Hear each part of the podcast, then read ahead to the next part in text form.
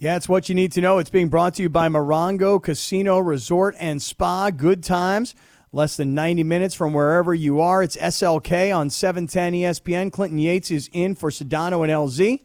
And it's time for Laura, who's got what you need to know. Hey, Laura. What up, Scott? So, Yo, I- yo. before I get into my actual what you need to know, I do mm-hmm. gotta let people know that I don't have a hickey on my neck. I will take another picture because I'm getting like tweets and stuff, and on IG they're like, "Who gave you the hickey?" I told do not have a hickey, so I really well, got bit can you by a just spider. explain to everybody? Yeah, because the people who are just joining us right now, what happened if it's not a hickey? I went hiking. I got bit by something. It got itchy. It got red. I freaked out. Posted it on Twitter, and then now people think I got a hickey from Bitten by a non-human. Important. Right. but it, yeah. Anyways, back to my what you need to know. So August is around the corner, and August 24th is known as Kobe Bryant Day, especially in these streets. Okay, OC in LA, we celebrated that last year, and now there is a OC Congresswoman Michelle Steel who wants to make 824 known as Kobe Bryant Day across the country. I feel like it already is, Yeah. you know, unofficially, but she wants to make it official. She just said that Kobe Bryant inspired millions of people, especially kids in obviously LA, and and um, he was actually a part of her district. So she's like, you know what? I'm just pushing for this to be known as Kobe Bryant Day nationally. And I'm like, okay, that's cool. I just feel like we already do that anyways. But if it goes through, I would not be mad at it. Yeah, um, I wonder um, how you do that. Like, I mean, you have to go to the federal government to make that happen, or I mean, you can do it locally and in the state, I suppose. But either way, um, it's a good idea. I mean, I think everybody listening would agree it'd be a great idea because you're right. I mean, Kobe. Look, we can all talk about what a great basketball player he was, but I think people came to love Kobe Bryant later on because of the person he, he really turned into. And I think the other part of that is is that for anybody that really followed it from the absolute very beginning of Lower Merion High School, Philadelphia, Pennsylvania, um, out to the Lakers, you know, the early struggles as a player, the early struggles as a person, the championship comeback. I mean, just everything about it the, the, the father he became, the husband he became, what he was doing with his life after basketball. Um, yeah, very inspirational to a lot of us. Yeah, and uh, you know, father and husband to the person that is most ostensibly uh, shepherding his legacy is Vanessa. Vanessa doesn't want to do it. It's not going to happen in my book under good terms. So if she wants it, it happens. That's how I feel about basically everything that has to do with Kobe Bryant going forward. All right, there you go. That's what you need to know. It's brought to you by Morongo Casino Resort and Spa. Good times, less than 90 minutes from wherever you are. Good story, Laura. Thank you for that one. All right. Yeah, good call. Way to go. Um, Clinton Yates, tomorrow, you, me, Bergman, and the team from here at E 710 ESPN, we will make our way to UC Irvine, where we will be there for Rams training camp, get our first chance to see and feel, and probably not, but theoretically touch what's going on at Rams training camp. And I'm pretty excited to see what this team looks and feels like because I've been going to these Rams training camps every year since they moved to LA. And um, I'm, I'm very, very curious to see what happens when a veteran quarterback who everybody on the team and everybody in the organization and all the fans and all the analysts, everybody thinks the Rams are significantly better than they were. And they were in the playoffs last year. They won a playoff game last year Yeah. with an injured quarterback. But I just want to see for myself, and again, it's only early in training camp, but what is it like to have a veteran player like Stafford become the leader of your team? They call this a vibes check on the internet, and I think that that's a large part of what Stafford brings to the table. I'm not saying I don't think that Stafford is a better quarterback than Jared Goff. I do.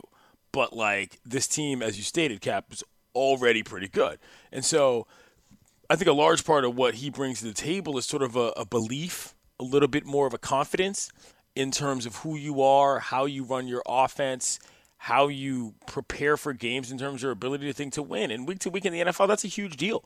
You know, the last time I saw the Rams, they were getting torched by Lamar Jackson Um, and it wasn't pretty. And that's a different discussion. But what I'm saying is that Lamar brought something to the table that obviously Stafford doesn't bring from a skill set standpoint, but like, again, believing you can win with your quarterback is a large part of the battle in the NFL. And I think that if nothing else, with this roster, and obviously some of the changes have been unfortunate in terms of acres, but they've had some additions, and you know they've had some keeps that are more important in the NFL, obviously on the defensive side. And like, if you think you can win with your quarterback, you got a chance, man. You know, and that's that to me is a big deal, and I'm very interested to see how that vibe projects to other people at camp. Yeah, and there's a lot of other changes that I'm curious about as well.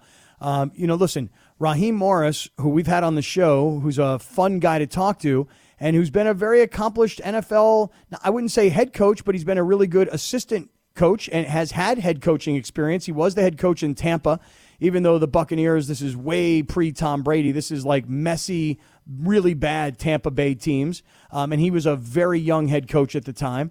Um, and then he was the defensive coordinator and the uh, interim head coach last year for the Atlanta Falcons.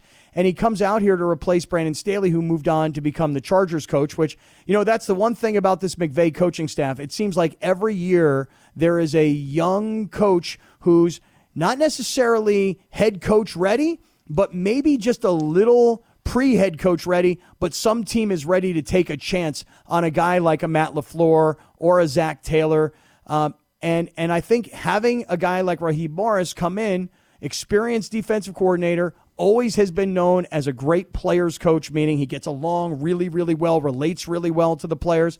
Um, and a guy who has some head coaching experience, which I'm not always a huge fan of because I think sometimes head coaches in the NFL get paranoid when they have other guys on the staff who are former head yep. coaches because they're always thinking to themselves, oh man, if uh, if if things aren't going well, the owner's going to look down there and go, well, he's got head coaching experience. We'll just use him for now. But I, I think that Raheem Morris is taking over a number one ranked defense, and and I'm curious again to to feel the vibe of what's going on at camp. Yeah, and I think also like Raheem, unfortunately, and I say that unfortunately because like you know the chances that different brothers get to coach in the head in the in the NFL as head coaches is not a lot. I don't see Raheem as a threat. You know what I mean? And I don't think that's a. I don't mean that as a as a non compliment to anybody involved. I mean Raheem Morris is a great football mind who's proved himself on multiple levels, and a guy like that in your room is a guy that you want. I happen to be of the belief that NFL teams with more head coaching experience on the sideline are better than not. Dissimilar to basketball, i.e., the Lakers, when you've got one too many heads in the room. It's a smaller room. There's a smaller roster. It's just a different equation. I think in football, it's a good thing. You know, this guy's a defensive coordinator with metal. You know, he knows what he's doing, and we're already taking over one of the top defenses in the league. I think expectations go up via a coach's move. And that might sound ridiculous to a lot of people, but to me, it's not at all. That's kind of the hard part in the NFL. Getting your guys schemed up right so that they can maximize what they're doing. And Aaron Donald, as far as I'm concerned, is best defensive player in the league, you know, and he's just one on that defense. See, Aaron Donald was uh, was ranked number one overall player with a 99 rating for the Madden video game. I'm not a gamer, but for some reason I've been following all these player rankings. Do you know what I'm even talking about here? Yeah, I know exactly what you're talking about. I live in the world, Kap. Come on, son. I do know what you're talking about. He wears number 99. He's ranked number 99. The guy's a hoss, man. Like, and he's not just ah man. Aaron Donald was such a great player. Like, I, I love that guy. I know you like him a lot too because of where he went, where he right. went. But yep. like, he can really. He's a, he's a defensive game changer. The likes of. I mean, I'm just trying to think like of a lineman in the last even 10 years that's changed the game as much as Aaron Donald. I'm not saying guys weren't as good, but Aaron Donald is a definitive difference maker from a scheme standpoint on on the, on the defensive line. No questions asked. There's a there's what I'm fascinated about with it when it comes to Aaron Donald is how he does what he does at his size.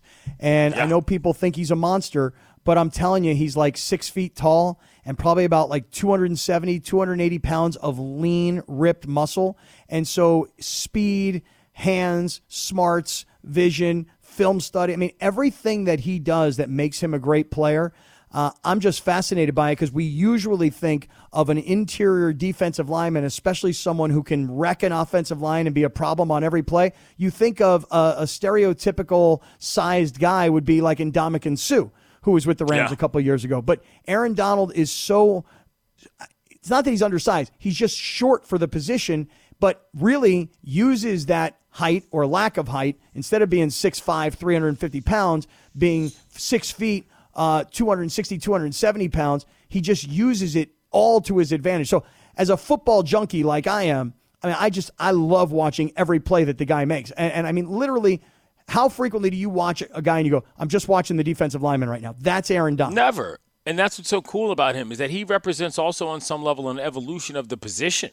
You know, it's like you don't necessarily need monster meat hooks out there just run stuff in the middle. You can get a guy that's a little agile with the footwork and the hand speed in the middle, and next thing you know, you've got your quarterback. And it's not always about sacks, Kap. You know, the hurries, the rushes, the pressures. These days in the NFL, those count for just as much in terms of how you're going to pick up on the outside with your corners and your secondary. So, like to me, he's great. He's the non-problem. You know, it's it's what's it's what's going to happen around him that's going to be interesting to see, and what an anchor to have. You know, like fun face in the NFL, great guy, love Aaron Donald. Yeah, me too. And by the way, just real quick as we'll hit this break and we'll get to traffic. You know, Raheem Morris got a lot of bodies that he's got to you know he's got to figure out what to do with this defense because you know a lot of new bodies coming in here. I mean, they've lost Brockers on the defensive line.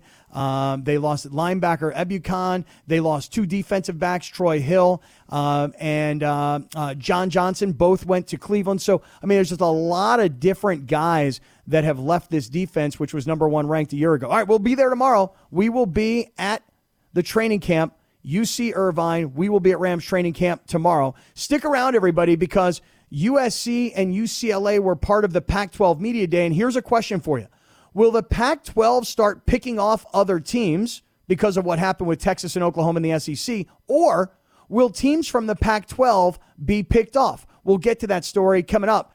This podcast is proud to be supported by Jets Pizza, the number one pick in Detroit style pizza. Why? It's simple. Jets is better. With the thickest, crispiest, cheesiest Detroit style pizza in the country, there's no competition. Right now, get $5 off any eight corner pizza with code 8SAVE. That's the number eight, S A V E. Go to jetspizza.com to learn more and find a location near you. Again, try Jet's signature eight corner pizza and get $5 off with code 8SAVE. That's the number eight, S A V E. Jet's Pizza. Better because it has to be. That is I'm not gonna lie. That is Yeah, I was gonna say like that's actually a miss from Chris. There, I would have assumed you see saw this movie for sure. Yeah, Chris Morales. Listen, man, that's 1984, dude. That's your wheelhouse, bro. 1984. I mean, that that's yeah. Back then, I was I was actually seeing a movie now and again. But you know, the pre- the the soundtrack, Clinton Yates, was so amazing. I just I just remember being a kid, 14 year old kid, freshman in high school, and when doves cry, and that and that was my song. Still is one of my favorite songs to this day. I love when doves cry. When Doves Cry is an outside argument and one of the greatest songs ever made. You know, I just I love this song. It comes on, I stop what I'm doing. If I pull into my my my house and the song is halfway through, I'm sitting in my car still listening to it. So yes, I saw Purple Rain. It's been a long time. For me, what I Oh, man, remember that is lick. Hold up, hold up, hold up. go ahead, go ahead. The Minnesota Sound, Minneapolis, Minnesota's own. Good basketball player too. Prince was, by the way. That I did not know. Mm. So 1984. Yes, you didn't know that Prince was a good basketball player. Come I on, didn't. Kap. No. All-state player, Minnesota. Yeah, Come on, I did not know that. point guard, short dude. Yeah. 37 years ago. Where were you in 1984, Clinton?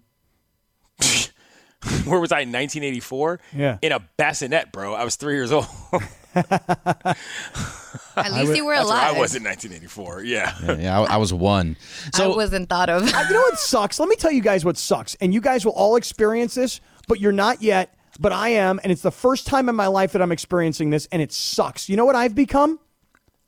I've become the old guy. I was never the old guy. I was always the young guy amongst a bunch of old guys. Not the now I'm the freaking old guy. What the hell, man? Nah, I mean, man. I mean, since you've been on the show, you've been the old guy. I was though. gonna That's- say I've never known you as anything other than Right. the old guys. So like, It's not I a hate bad to thing. Burst your bubble on that. You know. No, but it's it- okay. It's what it is. It's all right. But I'm just trying to tell you that I used to hang out with everybody was older than I was, and I was always the young guy. And now I've become the old guy. And very quick, anecdotally, a couple years ago, I'm at a Seahawks game covering the game for Monday Night Football, and I have a really long relationship with with Pete Carroll just because of his days at SC. And he's one of these guys, Clinton, that you can walk up to before an NFL football game and actually have a full blown conversation. Okay. Right. He likes to get it around on the sidelines for Right. sure. Like like if I walk up to Bill Belichick before a game, he's giving me a dirty look. Like, how dare you? And that goes for a guy like Mike Tomlin too. There are certain guys you can walk up to before a game, and there are certain guys you should just stay away from. Pete Carroll's the kind of guy you can hang out with, talk about stuff. How's your family? What's going on? Blah blah blah. So I said to Pete one night, I said, Pete, just explain this to me. Everybody on your coaching staff, everybody in your front office, everybody looks like they're 20 years younger is is that by design or is that just totally by chance? And he looked at me and he goes, "Come on, man, really by chance?" He goes, "If you're going to keep up with me, you better be 20 years younger." And I said, "I'm taking that. I'm taking it. I'm incorporating it and I'm using it." Just like the handsome man community, I'm taking that too and I'm using it. but I'm telling you, Clinton, it sucks to all of a sudden become the old guy in the group. I was always the young guy in the group. Well, the key to not being worried about being the old guy is making sure that you usher along the next generation as well. All right, I'm 40 years old. I am pretty much the old guy in many spaces I'm in, but I've got a kid brother and sister who are, you know, in their 20s, and so they sort of keep me up to speed. And maybe soon I'll have some kids, so I can sort of generationally stay involved. The key is to not fall out of generations, not to worry about you not you, but one being centered as themselves in the generation of now. That's the key, bro. Well, I thought it was just coloring my hair to try and keep myself looking young. I guess I was wrong. Bro, I'm gonna look so good tomorrow. You're gonna be so upset. You know what I'm saying?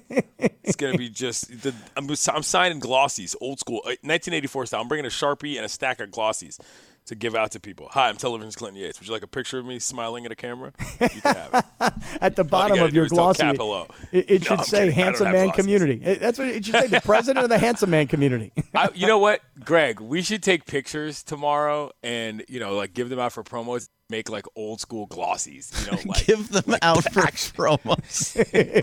you want to hand out out pictures of yourself. You know what I mean? Bash for cash. Here you Wow. go. Here's a glossy of Kap. You know? It'd be fantastic. I actually really love that idea. I'm saying, man, put it in the budget. We can do we it. what we should do is everybody at the radio station should have eight by ten black and white glossies, and at the bottom it should say, you know, handsome man community, and then it should have like a nickname. Like for me, I'm all of a sudden becoming the old guy.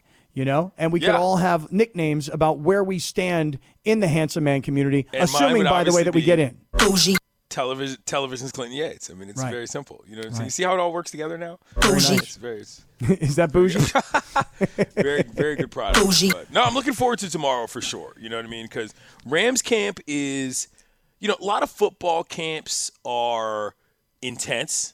They're competitive, but they're not always like necessarily. I mean, I say that everybody's hopeful in one context, but they're not always like necessarily buzzing. You know what I mean? You don't really necessarily know how good a team is going to be. The Rams are supposed to be good, and were good last year. I'm very interested to see what the vibes are like. Yep, me too. All right, so listen, we were talking about Prince, 1984, uh, the release of Purple Rain, and yes, believe it or not, for all the movies I haven't seen, this is one I actually have seen. But let me backtrack a little bit here, Clinton. Oh, oh, give me more Prince. Hold on. Uh, Can I give you a, after this Yeah, go ahead. You got a Prince story? a little bit? But I like this part. This is a great song. Probably my favorite. he said, "I like this part." I mean, it's this is iconic. You gonna purify yourself in the waters of Lake Minnetonka? The Afterlife. After World. Oh, whatever. Anyway, so I a couple years ago I was driving Uber. I was still working here, but I was driving Uber at the same time because I needed to make a little bit of extra cash. And so what I would do is every time someone I would always play Prince in every single car ride because I knew that everybody that would come into the car would be like, "Oh, this is great." Oh, thanks for playing this. It's always just, it was a perfect song whenever somebody would come in the car for any single genre of person. It always good worked. move. That's a good move because I always wonder. Because here's the thing: is that when I get in the car as a member of the flatly black community and people start changing the music, it's always like, oh God, here we go. What is this guy gonna play? You know what I'm saying? Like, Wait a second. what Are you- are you telling ratchet me- ass hip hop is this guy gonna play right now? You know what I'm saying? Like, oh. and no. Prince is a tremendous go-to, Greg. I appreciate that a lot. Yeah. Are you are, are you telling me, Clinton, that you get into an Uber, driver says, "Okay, black man has just sat down in my car. I'm going to turn Yes. to a hip hop cha- channel to cool accommodate looking this brother person. in cool cool clothes. Trust me, they always go to some ridiculous little somebody music, and I'm just like, Little guys, somebody. You got Lil Baby playing in the background. Oh my God, I you can't. know. Greg, I have a happens all the question for you, real quick. Yeah, yeah, though. yeah. What's up? Did you see an increase in tips because of that? Wait, say that again. Increase in tips, like Oh. you know how they tip you and stuff. Uh, sometimes I mean, it depends on the person because then that that just started up a conversation. So once you s- are listening to Prince and you start talking about about that about the music, then you can it easily gets you into other conversations. Which Right. yes, you do get a better tip from. yeah. Okay. Can I tell you Smart that I've never I've never driven an Uber or I've never used my car as an Uber. Has anybody else ever done that? My friend got a whole new car just to Uber when he lived, in fact, in San Diego. So that's the only experience that I have. He's a good friend of mine. I've never done it, but I've always thought of how interesting it would be to drive an Uber. Like the people that you would meet. I also feel like being a waiter, something I've never really done in my life, would be great. And I also think being um, the, the the cashier at a grocery store looks like a lot of fun. You know, Are you listening to yourself? I None of these are great. Okay, they're they're very doable tasks that people have to do to get people around. I've been a waiter. I've not worked at a grocery store, but I've not. But my dad and most of my family were cab drivers for many years, like like all his brothers and like his sisters' um, husbands and stuff. So like I know what that part was like. But like being a waiter is not great, bro. You know what I'm saying? Like it, it can be fun, but if you need the money, need the money. Oh, stress on stress. It is intense. I'm I just should try it. You should or could or I have. should. I've never tried, but I should because A, I like talking to people and you make money and I love to drive and I drive pretty fast. Man, why haven't I thought about this earlier? I know it sounds mm, crazy because anybody listening right now goes, wait a second, you've worked all these years to get to 710 ESPN to be on the radio in Los Angeles, and you think working in a grocery store or as a waiter or as an Uber driver sounds good. I'm just saying that if you're a people person, like I think I am, um, yeah, it kind of sounds interesting, you know? That's Bro, all. people suck, man. That's the problem. Like being a waiter is something that everybody should have to do. You know what I'm saying? In terms of like how you learn how to interface with people who suck. You know what I mean? It's because you never remember the nice ones. You know what I'm saying? Like, and that's that's that's probably kind of a cynical view on it. Like I was, I've been a waiter, I've been a bartender, I've done all that. You know what I mean? But like, bro. It's it's it's a trial by fire situation, Kap. Trust me on that. I would say um, I worked as a gas station attendant, pumping people's gas, checking their oil, checking their air pressure, um, and people were not particularly nice back then. But I'm telling you, those those other Fair. kinds of jobs, man, they they they see. If you're a people person like I am, Laura, like you say you get you. are, I raise you, all of you guys. I worked at McDonald's when I was 17. I was a manager, and Walmart. Let me just tell you guys, Walmart and McDonald's definitely take the cake. Okay, so since we're cake. already here, before we wrap up the subject, the reason why I've been a member of the Handsome Man community for a while, and you guys can make fun of me about this. One, but uh, okay, I worked. I definitely worked at an Abercrombie and Fish in college, like shirt off, the whole deal. So that's when the origin story of that came, came about. So. Actual facts, bro. I didn't work at an Abercrombie and Fitch. I worked at the Chess King because this was going back to 1984 when when you know when Prince was was putting out this movie and this amazing album. All right, listen, we didn't get to it, but I want to ask this question: Are the Pac-12 teams going to pick off other teams, or are the Pac-12 teams going to get picked off? I want to get to that coming up, but next, it is time for a game of Would You Rather. Let's play next on SLK on E 710 ESPN. Enjoy all your favorite sports like never before at BetMGM. Sign up using code FIRSTTAKE and receive up to $1,500 back in bonus bets if you don't win your first bet. When you register with BetMGM, you'll get instant access to a variety of parlay selection features, live betting options, and the best daily promotions in the business. And with BetMGM at your fingertips, every play and every game matter more, than, ever. BetMGM and GameSense remind you to gamble responsibly. See BetMGM.com for terms. This U.S. promotional offer not available in D.C., Mississippi, North Carolina, New York, Nevada, Ontario, or Puerto Rico. Gambling problem? Call 1-800-GAMBLER in the U.S. Call 877-8-HOPE-NY or text HOPE-NY 467-369 for New York. Call 1-800-NEXT-STEP in Arizona. For Massachusetts, 1-800-327-5050. For Iowa, 1-800-BETS-OFF. For Puerto Rico, 1-800-981-0023. For West Virginia, visit 1-800-GAMBLER.net. First bet offer for new customers only. Subject to eligibility requirements. Rewards are non-withdrawable bonus bets that expire in seven days. In partnership with Kansas Crossing Casino and Hotel. Thank you very much, Chris. I'll take it away. And you know what? I'm going to do something a little bit different today. Laura, let's start with you. Oh, okay. So, Laura, would you rather slow dance with your partner or dance to a fast beat? Mmm. It depends on the mood. Well, you got to pick one. Oh, man. Tough game here. You got to make that call. It's a tough call. You got to make that call. Uh, fast move. Fast beat. Yeah, same difference. All right, Kap. I'm going to go, even though this is going to shock everybody because you've seen these moves, I'm going to go with slow dance because I like the whole idea of being close to one another. Kind of, you don't really have to dance. You can just sort of barely move and it's considered a slow dance. I like the whole hugging up and rubbing up kind of thing. So I'm going to, I'm going to go slow dance here. Isolate that, Greg. Um, for promos. Yeah. Uh, me, fast dance to strangers, slow dance with people you know. That's how that works.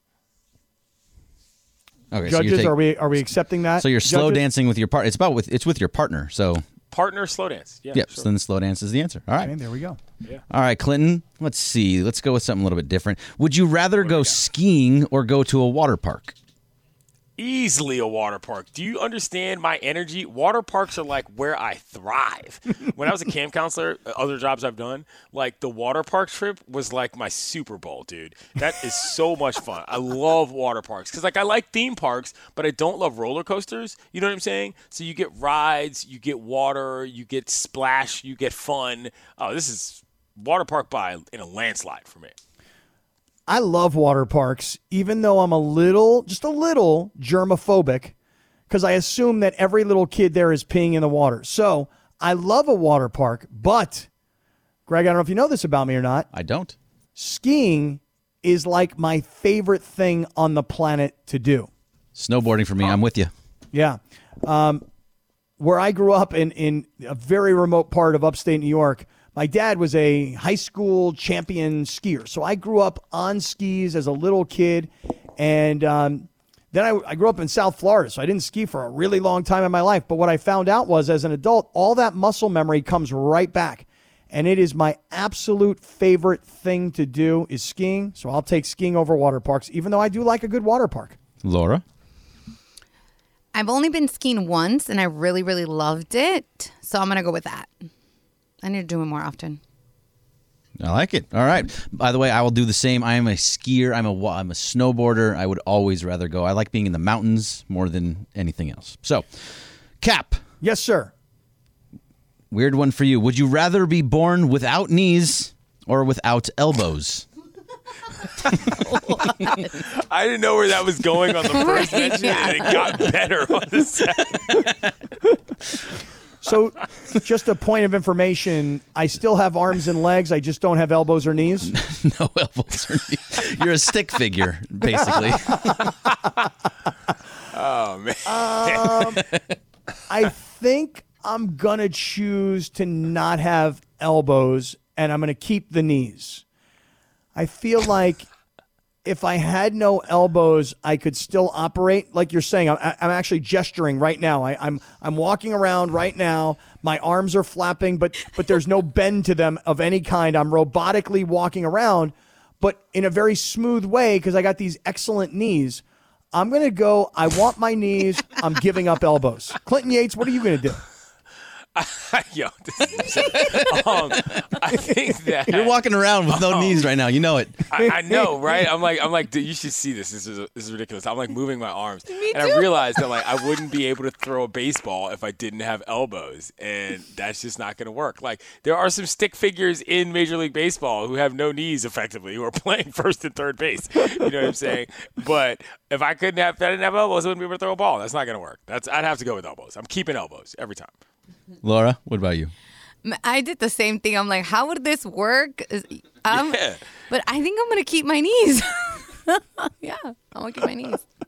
See, I need to be able to move my arms around. Like I can walk with my knees like just flat, your legs just straight. Like you can walk around like that. Yeah, but you need your arms to move around and do a lot of things, and you know.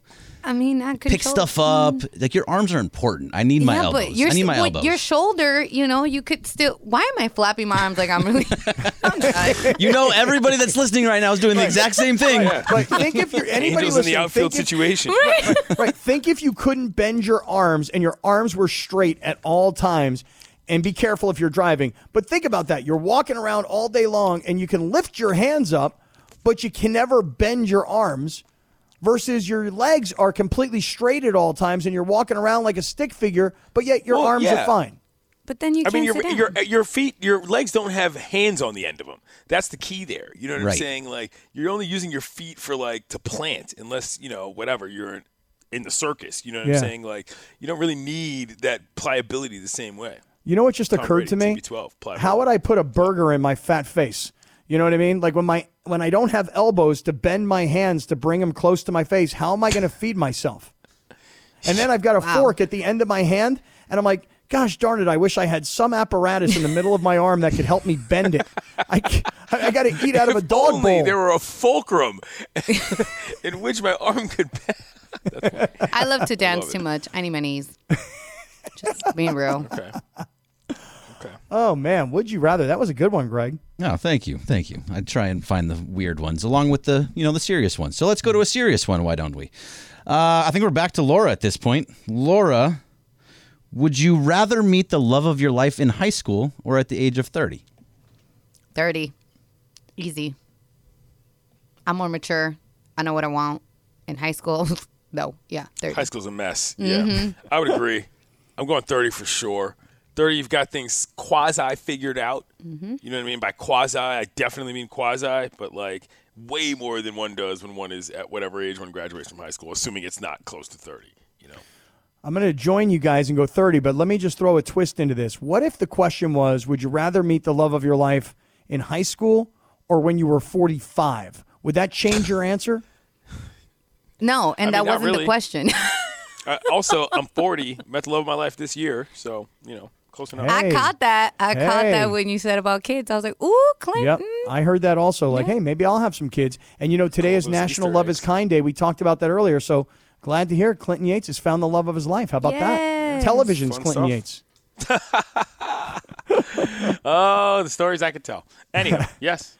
All right. How about Right you, Greg? doing good. 30 or high school? No, no, 30. Absolutely 30. It's like everything that you guys are saying, it's all about whether, you know, you know who you are, you know what you mm-hmm. want. There's a lot more to you as a person mm-hmm. than in high school. Man, my I sucked in high school. Yeah, I was. I mean, In look, high I did a lot of things in Oh, high school. now, too. I see what you did. I knew that somebody was going to say something. Your boy was nowhere close to any sort of like material in high school. You know, so. All right, there you have it. Would you rather? Very nice. Good job. All right, coming up, let us get to this story about whether or not USC, UCLA, and particularly the Pac 12, will they be buyers or will they be picked off? In other words, will they go out and find other teams to join their conference or will they be picked off by other conferences? We're going to get to that story coming up.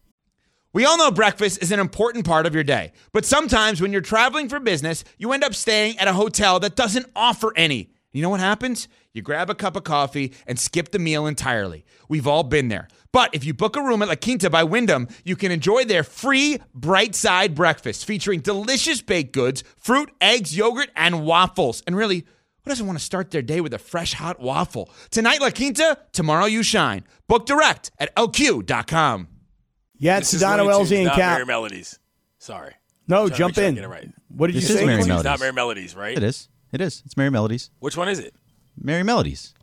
I'm looking at it. I thought it was Looney Tunes. Okay, No, that's no, what I was, this is I was Merry guessing. Melodies. They're they're they're very similar. They're hard to guess. You know, I kind of thought they were the same thing.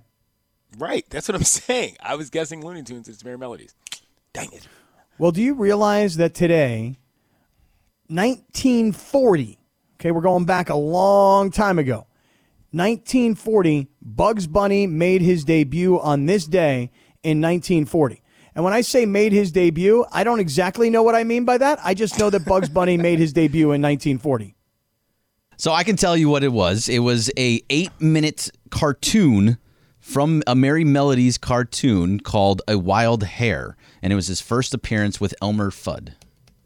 Oh, oh really? Yeah. Glasgow Wee Wabbits. Yes. Okay. Homer Fudd. One of the great I don't even want to say this out loud. One of the great plaid icons of America from a fashion standpoint. You know what I'm saying? We love Elmer Fudd. That's that's funny. I, Uh, I it's- completely it's- brought Plaid that up in the pre-show. icons. He is. You know, he had the whole red and black lumberjack situation. It was great. Love him. So it's interesting that in 1940, Bugs Bunny was introduced, and here we are in 2021, and I haven't seen Space Jam 2 yet. Clinton, have you seen it yet? No, I've not seen it yet. Do you anticipate seeing it anytime soon? The next time I see the woman that I love, I'm going to watch with her. Yeah. Oh, really? Um, I think I- Laura may cry right now. By the way, with that, just saying. Laura, are That's- you about that's to the cry? plan, bro. She's not paying attention. No, Are you I, I was emotional? trying. I said I don't believe in love, bro. Like, but I'm happy for Clinton. I don't believe in love, bro. I am happy for you. Look, genuinely, when people find that person, and I always feel like you know, I never believed in finding your person, and then you think you found your person, and they're like, oh, right, then it doesn't work out. But I'm happy for people to have. you know, I mean, very All right. cynical right now about that right now. I- if you guys can haven't, tell. yeah. we can we can feel you on that. I just think it's interesting that Bugs Bunny was introduced in 1940, and here we are in 2021, and LeBron's got Space Jam 2, and Bugs Bunny is still, you know, a p- prominently featured character. Yeah. Staying power, you know, Guess so. that's for sure. All right. Hey, listen, Clinton, let me throw this at you because Yep. we've been kind of skirting around it. And, and between Friday and yesterday, we've at least mentioned it a little bit. We've both kind of talked about Oklahoma and Texas leaving the Big 12 for the SEC. Here's my question to you. And today, it, it was prompted because today was the media day for the Pac 12. And so, you know, nothing ever really comes out of these media days, but it's an opportunity for all the coaches to get together and the media to throw questions at them. Okay, fine.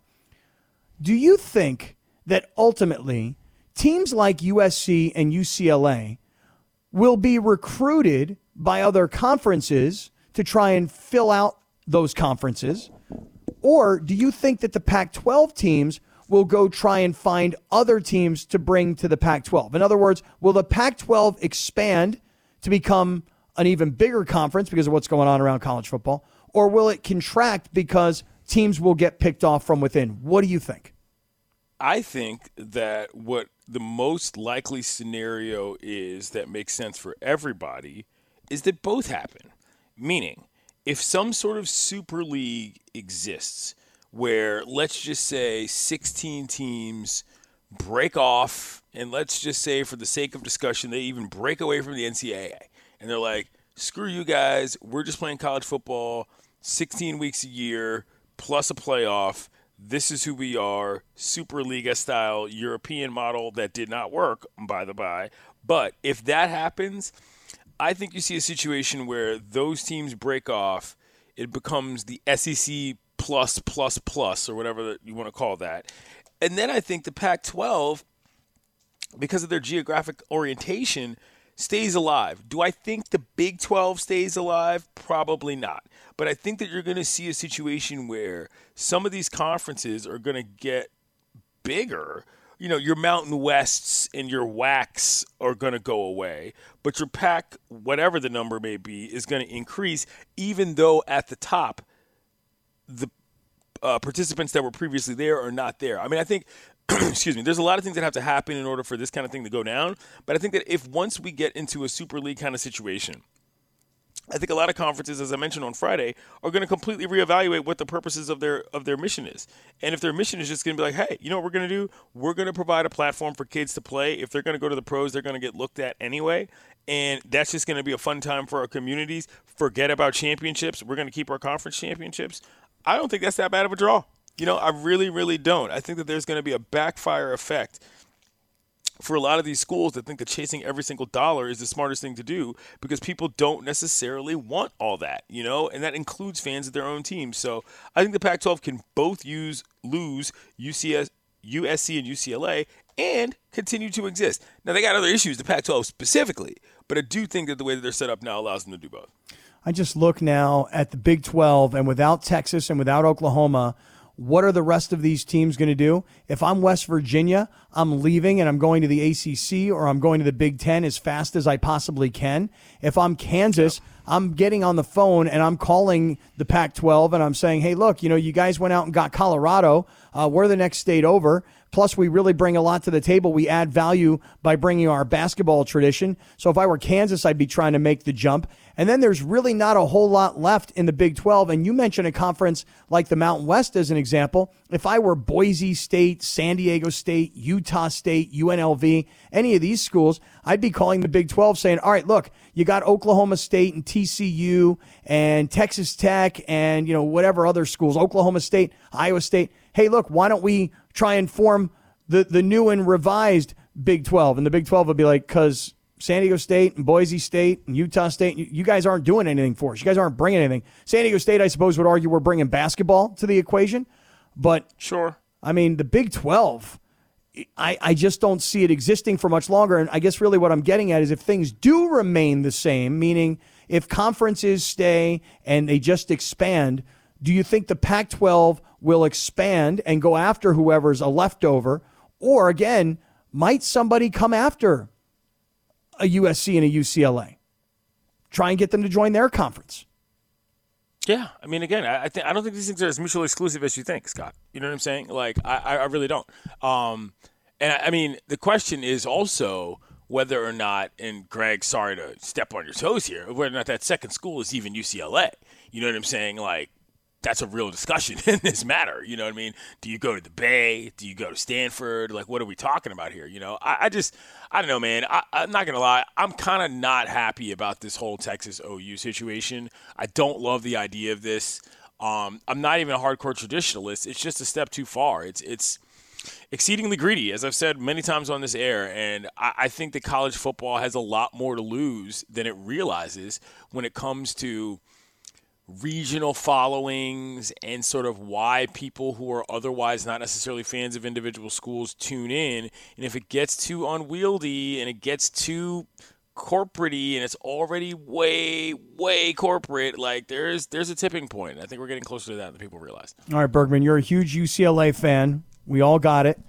What do you think man? You think that the pac 12 has teams picked off? You think that they go picking teams off? Or do you think like what clinton's saying that this may turn into a whole different sort of a deal. Uh, I mean, I think it really could go any way, but I think that if off the top of my head, I think that it's going to be where the Pac-12 is going to go pick off teams. And I know you said that UCLA would may not be that team. I could see Oregon being a team like that because it, because yeah. of what they do on in football and in basketball and what they do with Nike. But UCLA has a very large advantage that I don't think people are really understanding here, including uh, going up against USC here. Is that you are in Los Angeles, you are on the coast, you have a beautiful campus, all of these things. So if you can come out here and do your NIL stuff and make a lot of money just on on the side while being at UCLA on a nice campus and everything like that, and still being in the Los Angeles area to do all everything it's got a lot more appeal than maybe it used to when it had to, when you had to think more about like oh if I go to USC I'm gonna we're gonna be a great football team. Well, you could still be that with the right players at UCLA because of everything that they offer. Well, I would also sure, throw this in. If I you. can jump in here quick. Go ahead. Go ahead. Yeah, go ahead. Quick,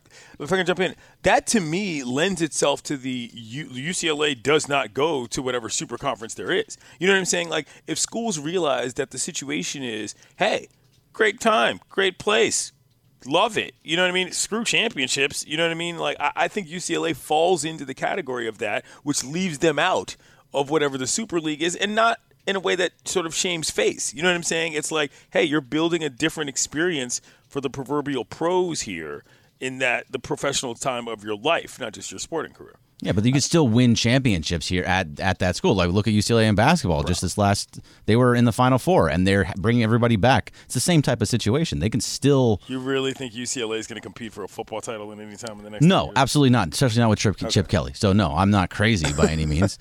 I, am not a fan. But, of it, but you can like, you can both get can be done. Yeah. It can be if you get the right coach. If you get that can recruit the right players in the right way by by pushing off that on that NIL stuff. Yeah, you can make a run just like any other school can, like it's in the SEC, you can bring those guys to Los Angeles and play at UCLA because you can't bring everybody to USC.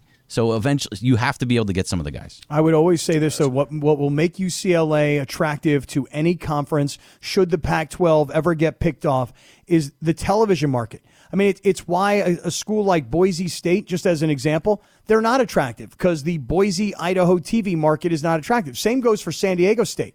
You know, people for years have said, gosh, I wish San Diego State could join the Pac 12. Well, the Pac 12 has no interest. They've got They've got USC and UCLA. They've got the Southern California TV market nailed down. They don't need San Diego State, just as an example. So I just think UCLA will always be attractive to any conference because of the television market that they're in. And, and to me, that brings a lot of money.